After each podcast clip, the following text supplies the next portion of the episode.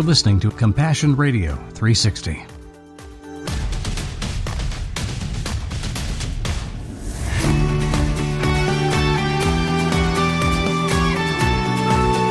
Good morning, honey. It's Friday and time for Compassion Radio 360. And today we're going to launch into something difficult to talk about. Yeah, it's time. We've talked uh, last week about addressing the issues in Gaza and the West Bank. We're not hearing much about that in the news. But everything we already talked about on this program and in our Chasing the Word programs on Mondays has to do with the context of when the Word comes to us. Mm.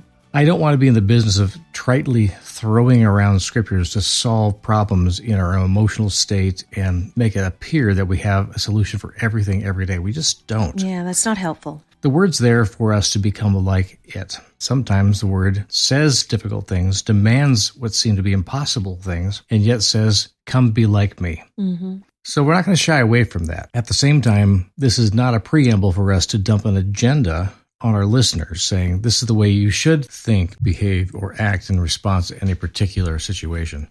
Interesting thing about the audience that we speak to. We have people that are activists that have been involved with peacemaking and relief work for years, have a passion for that. We have people who are in evangelical churches in ministry that have listened to us and have commented on our approach to things being so different than what they're used to with their theological training. Mm-hmm. We've got people from all stripes and all denominations apparently that listen to us. And the central theme seems to be for me when I read their comments is that they're just looking for some place where the whole experience of the kingdom of God is recognized and is explained. Mm-hmm. We obviously don't have every perspective on every issue or know everything about every group of people on earth, but we do know the people we've met, and they are a fairly diverse bunch of people, and they are faithful people. They're working out the kingdom ethic where they are mm-hmm. in the countries where they live. So we're going to be diving into the issue of Palestine today as just a first taste of the kind of deeper conversations that we need to start having, I think, with mm-hmm. the church at large. Yeah.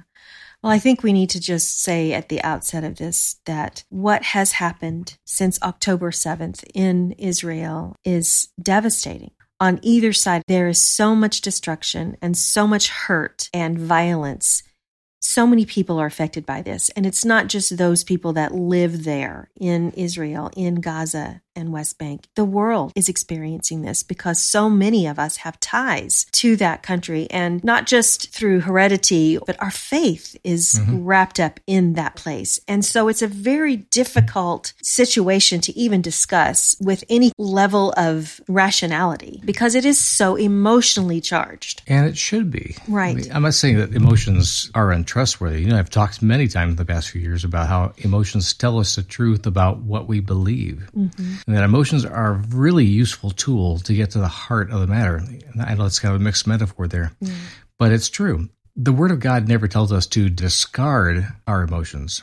They talk about keeping our tongue under control and keeping our heart open to those around us and opening ourselves up to the kingdom of God. So that will always be, I think, an emotional thing. Mm-hmm. We are never called to disgorge a key part of our personality, a key part of our humanity mm-hmm. in order to be right and to believe the right things. All thoughts are to be taken captive. Some mm-hmm. thoughts are more passionate than others. I think right. those are the ones that come from the heart. And if you don't have a passionate response to what's been happening in the world the past two weeks, I don't know what to tell you yeah. except to start over and ask God to give you a heart. Mm-hmm. Because we don't understand our emotions, we haven't been taught. I mean, in general, some of us have been taught this, but we haven't been taught how to feel and understand our emotions. We get afraid of them. Yeah, many of us are taught to fear our emotions. Well, so we, you and I have a, that. yeah, you and I have a friend who was taught their whole life don't trust your emotions. Mm-hmm. We don't do things by feelings, we do things by faith. Those are difficult statements for someone to really reconcile inside themselves because They're we all have emotions. Yeah. Well, then there's a lot of ways we could work this particular program and the issues at hand. But I will say in the last word of preamble here, when Jesus speaks to the people, how did they respond? Mm. Were they rational? Yeah. Was it a easy pickings to decide which will be the principles I live by? What is he saying that's true about me? Or was it incendiary words at times that mm. created riots? Yeah. Often. I mean, things that he would say were so outlandish, so beyond the scope of what people expected that there was riots of disdain from the religious and political establishment, but there was also riots of hope mm. in those who felt oppressed. I like that. There was nothing but extremism yeah. all around him, and his words were extreme. Yeah. But they weren't unbidding. They were calling us to himself. Mm. They weren't trying to repel us. They were trying to cross over to the heart of the matter for every human being yeah. so that they could respond to God speaking directly to them. Well, honey, I think it's really important for us to remember when we read the words of Jesus and we say, oh, we need to live by the words of Jesus. When he spoke them, he was speaking to a group of people who were living an occupation. Yes. They were being occupied by a very brutal government. Yeah. Jesus knew that. He lived that. He grew up in that. So he understood all of the ramifications of the things that he was saying, yet he said them. And I don't think he said them thinking, oh, these are impossible words. No. He said them with the knowledge that these are difficult words, but nothing is impossible. Yeah, impossible in our own frame of reference or our own strength, perhaps. Mm. I think it's fair to ask this question, honey. Did Jesus appear in history at a time of God's choosing? Is that rhetorical or are you actually asking that? Oh, that's, that's a real question. Well, I would say yes. Okay. If God was the one choosing his appointed time to deal with the violence of humanity and mm. the desperation of a soul, would he pick a time of peace? Mm. He chose to enter in, I think, at one of the most brutal chapters in the history of mankind, and certainly for the nation of Israel. They were already a shattered stump of a country that had been through all kinds of occupation and had been taken into captivity numerous times, and their cities destroyed time after time after time the only frame of reference that the religious leaders of the time had was resistance. Right. So when Jesus comes in and starts preaching a gospel of liberation, not just of resistance, but that a completion of all you hope for, and did it at a time where he was going to be facing the most brutal kind of deaths ever invented by mankind, he was taking it to the extreme. Yeah he faced the most extreme punishment. And it was hearkened to back in the Old Testament, the kind of death that the Messiah would have. Even back when it was written, the prophets couldn't reconcile these images of a suffering Savior, mm. a liberator who doesn't succeed at liberating anybody. And yet there was something that when Jesus showed up and completed his work was so obvious that this was the kind of God we have, a God who enters in. Mm-hmm. Well, I want to pray that as we're facing the issues of the 21st century and the ongoing wars all around the world, that we remind ourselves that God is a God who enters in now. Yeah. Yeah. The thing about what's happening over in the Middle East right now with Palestine and Israel and its neighbors, the Holy Land, as we call it, is that it's so completely polarizing. You're either for or against, you're on one side or the other. Oftentimes, so many people want to draw a line in the sand. If you mm-hmm. cross this, then you're bad or you're good or whichever yeah. side you're on. We don't have to live like that. Yeah.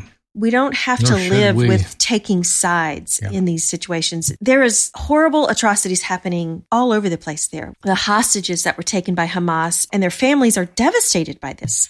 We've also seen the stories that are coming out of Gaza of the devastation of the bombings and the constant barrage of fire on top of these people, these innocent victims, and the church that was bombed and people killed in that church. One of the oldest Christian churches in the world. I, I don't take sides. I can't take sides because of the devastation there. There's evil happening. And I saw this thing posted the other day on a social media platform. And on the one side, it says Hamas is an extremist terrorist group that openly wants to destroy the Jewish culture. Anti Semitic, they want to kill Israeli citizens. That's a bad thing. And I'll say that we agree with that statement. Yes.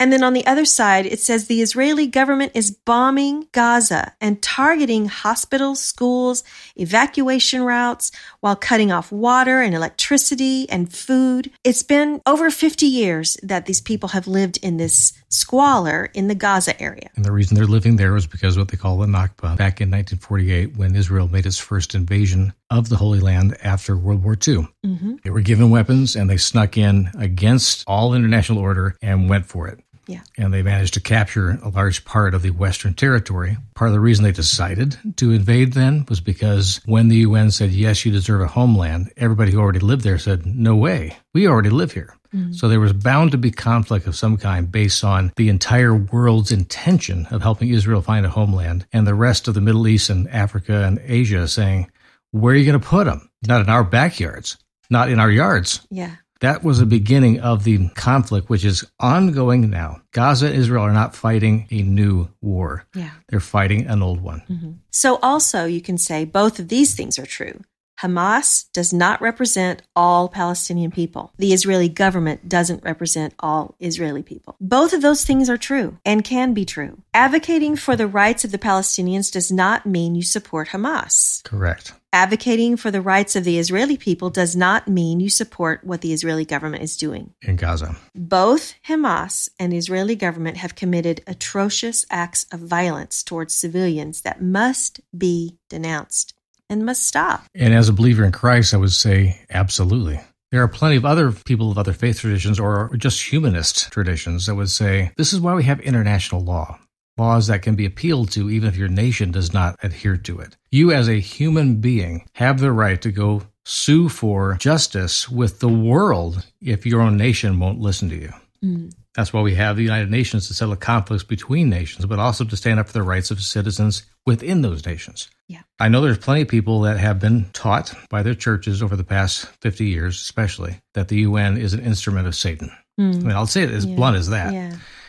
It is not. It is a fallible group of people that every nation has sent to one room to say, let's hash it out here. Mm, figure out how to work this thing out. Often it works. Mm-hmm. And when it works, it's because they're being peaceful and peaceable with each other. And they cooperate on solving problems with medical vaccination issues for places where there's pandemics or where there's food insecurities in countries that are experiencing economic and climate crises. Those things are what the UN does well. Mm-hmm. What they don't do well is try to fight somebody else's wars. Yeah. We've got to take the teeth out of that argument that somehow the UN is a tool of the devil. It's not. It's a tool of people. And people are not always the tool of the devil. People are not always the tool of righteousness. They are people who make decisions.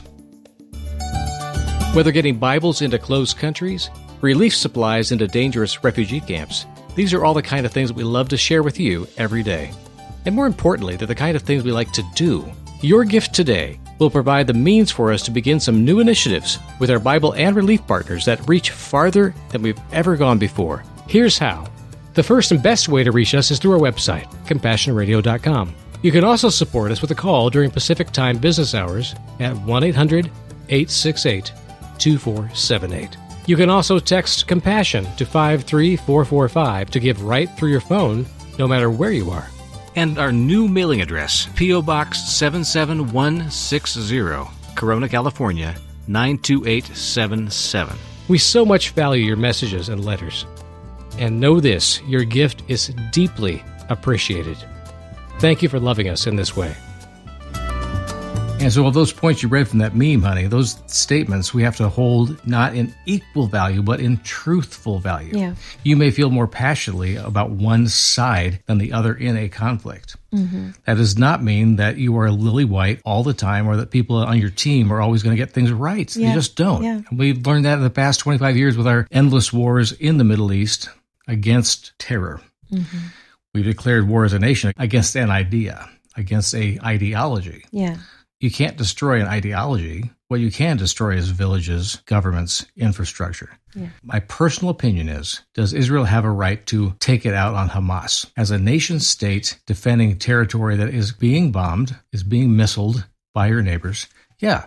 America wouldn't put up with it if Mexico and Canada decided to start sending missiles our way because they were ticked at us for something. We would take out whoever was doing it. That does not mean that the choices they're making are therefore morally not just justifiable, but morally superior. Mm. And the reasons why the conflict started back in the 40s has got to be addressed. And Sandy, even in the way that America is having a kind of reckoning in the 21st century for our original sins of invasion of a continent where 500 nations of people were decimated and almost completely wiped off the planet by our actions as a nation, we have to recognize that it really happened. And in doing so, we have to change our mindset that there are still the children of those children of those children mm-hmm. who our nation went after. And we can say, well, it's not my generation. I didn't do this. Well, you're the inheritor of the wealth given to you by those who took wealth from others mm-hmm. and then exploited it. So acknowledging that does not mean you are a lesser person or less able to make decisions for yourself. It means you are capable of actually looking at the truth and doing things differently going forward and to make peace with our neighbors. What a marvelous thing it would be if all the nations of this territory, which is America now, could sit at the table of peace. And the children of those children of those children's children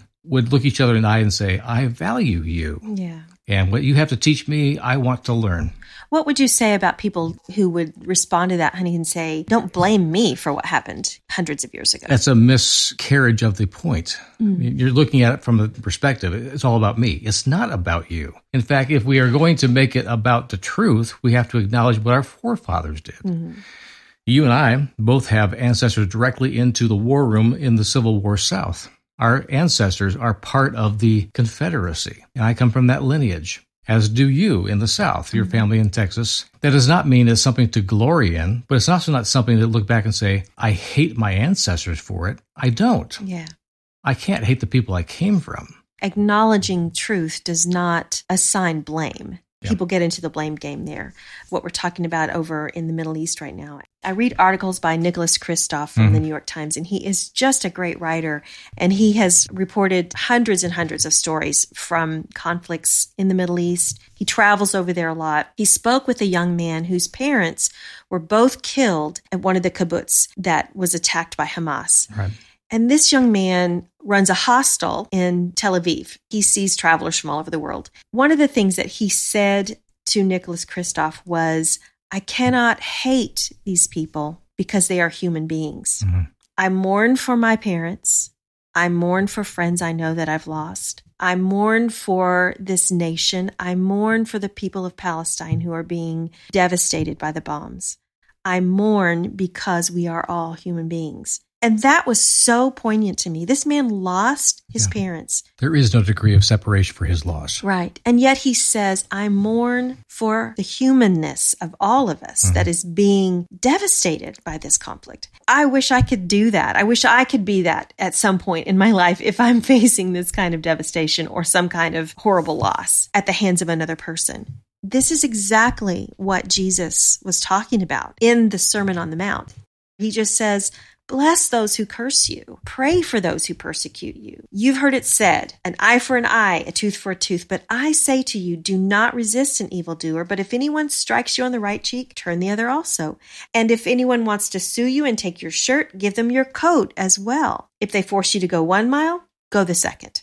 Give to the one who asks of you, and do not refuse anyone who wants to borrow from you. You've heard it said, you shall love your neighbor and hate your enemy. But I say to you, Love your enemies and pray for those who persecute you, so that you may be children of your Father in heaven. For he makes the sun rise on the evil and on the good. He sends rain on the righteous and on the unrighteous. For if you love those who love you, what reward do you have? Do not even the tax collectors do the same? Apparently, those were really bad people. yeah. And if you greet only your brothers and sisters, what more are you doing than others? Do not even the Gentiles do this? Be perfect or holy as your heavenly Father is holy. Like you said earlier, honey, this sounds so trite in mm. the midst, in the middle of such devastation and such horrific things that are happening. Yeah. Jesus, he was living this very thing, not the bombs, but the atrocities. Yeah. Daily, people were crucified outside of towns. Mm-hmm. Daily, people saw oppression in action. Daily. Mm-hmm.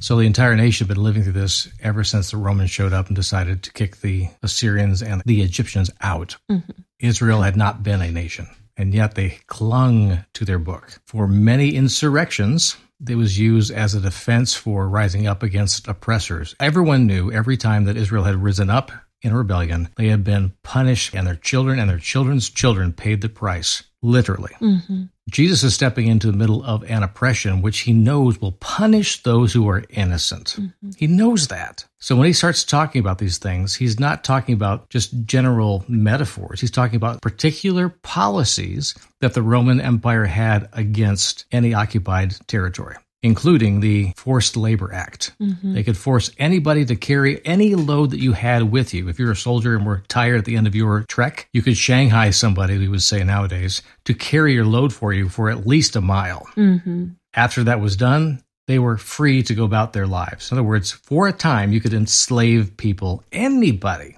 a kid, an old woman, whatever, if you wanted to. Mm-hmm. You had that right in the law. And Jesus looks at that and says, well, that's the law.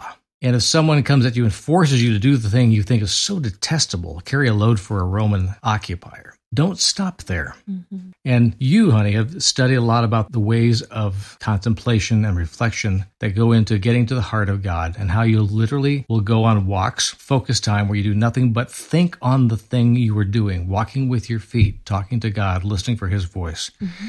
Jesus, I really do believe there is saying, think about why you're on the road. Think about the person you're carrying that for.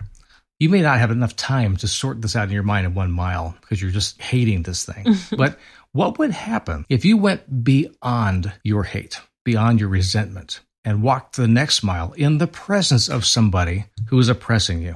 Are you thinking about the onerousness of the chore anymore, or are you thinking about that person?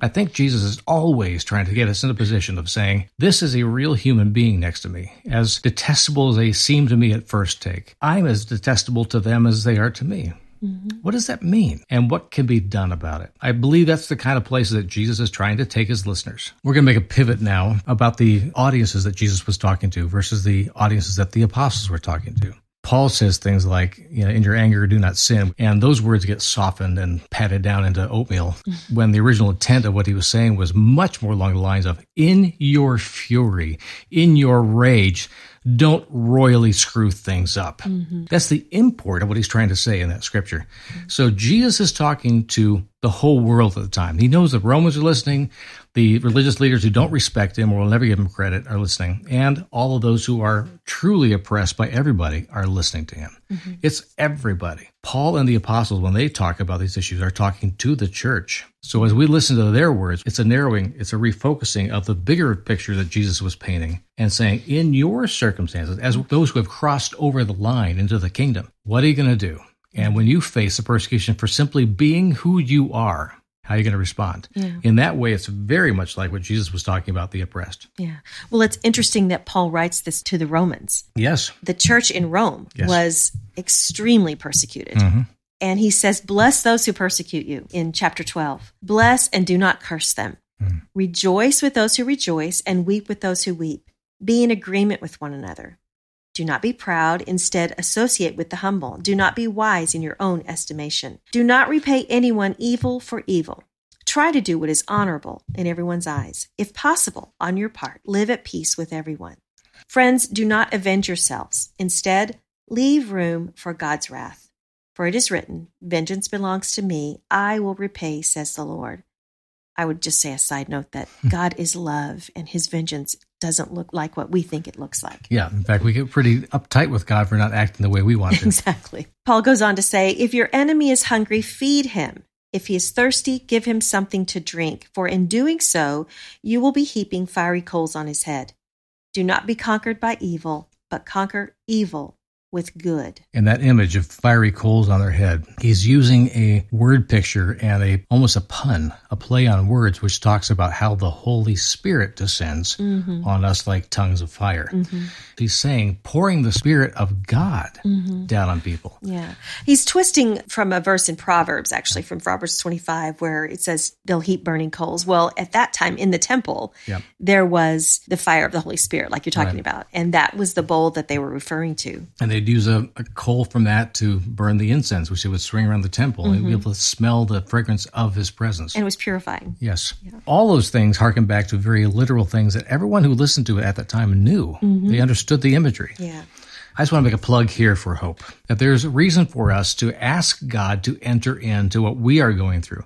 Ask God to enter into what the Israelis are going through right now and for the Gazans and the citizens of the West Bank who are facing the rage, the fury of Israeli settlers around them to find a way through this that goes to hope. Mm-hmm. And for the Christians in those communities, there are very few of them in Israel that actually consider themselves Israelis that are believers and followers of Jesus, but they're there. There's a much larger community in Palestine that follows Jesus. But for those who feel like they have no home in either place, pray that God will pour his fiery coals on their heads to invigorate, to bring to life their spirit in mm-hmm. the face of an unimaginable suffering. We can do that. It may not be easy because we'll have to think about our own anger ourselves or our own disdain for others that we've been taught even in church and to lay that at the altar say i do not want to hate mm-hmm. i don't want to be bitter against people i've never even met and i want to ask you god help me love those first of all that love you and beyond that love like they do how do the christians in palestine and israel love their neighbors mm-hmm.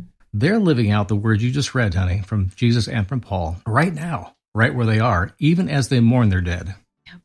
I want to close with a verse from the book of Isaiah Learn to do right, seek justice, defend the oppressed. Hmm. Learn what the others are feeling and thinking. That is our duty. That is our job, our mandate. As ambassadors of Christ.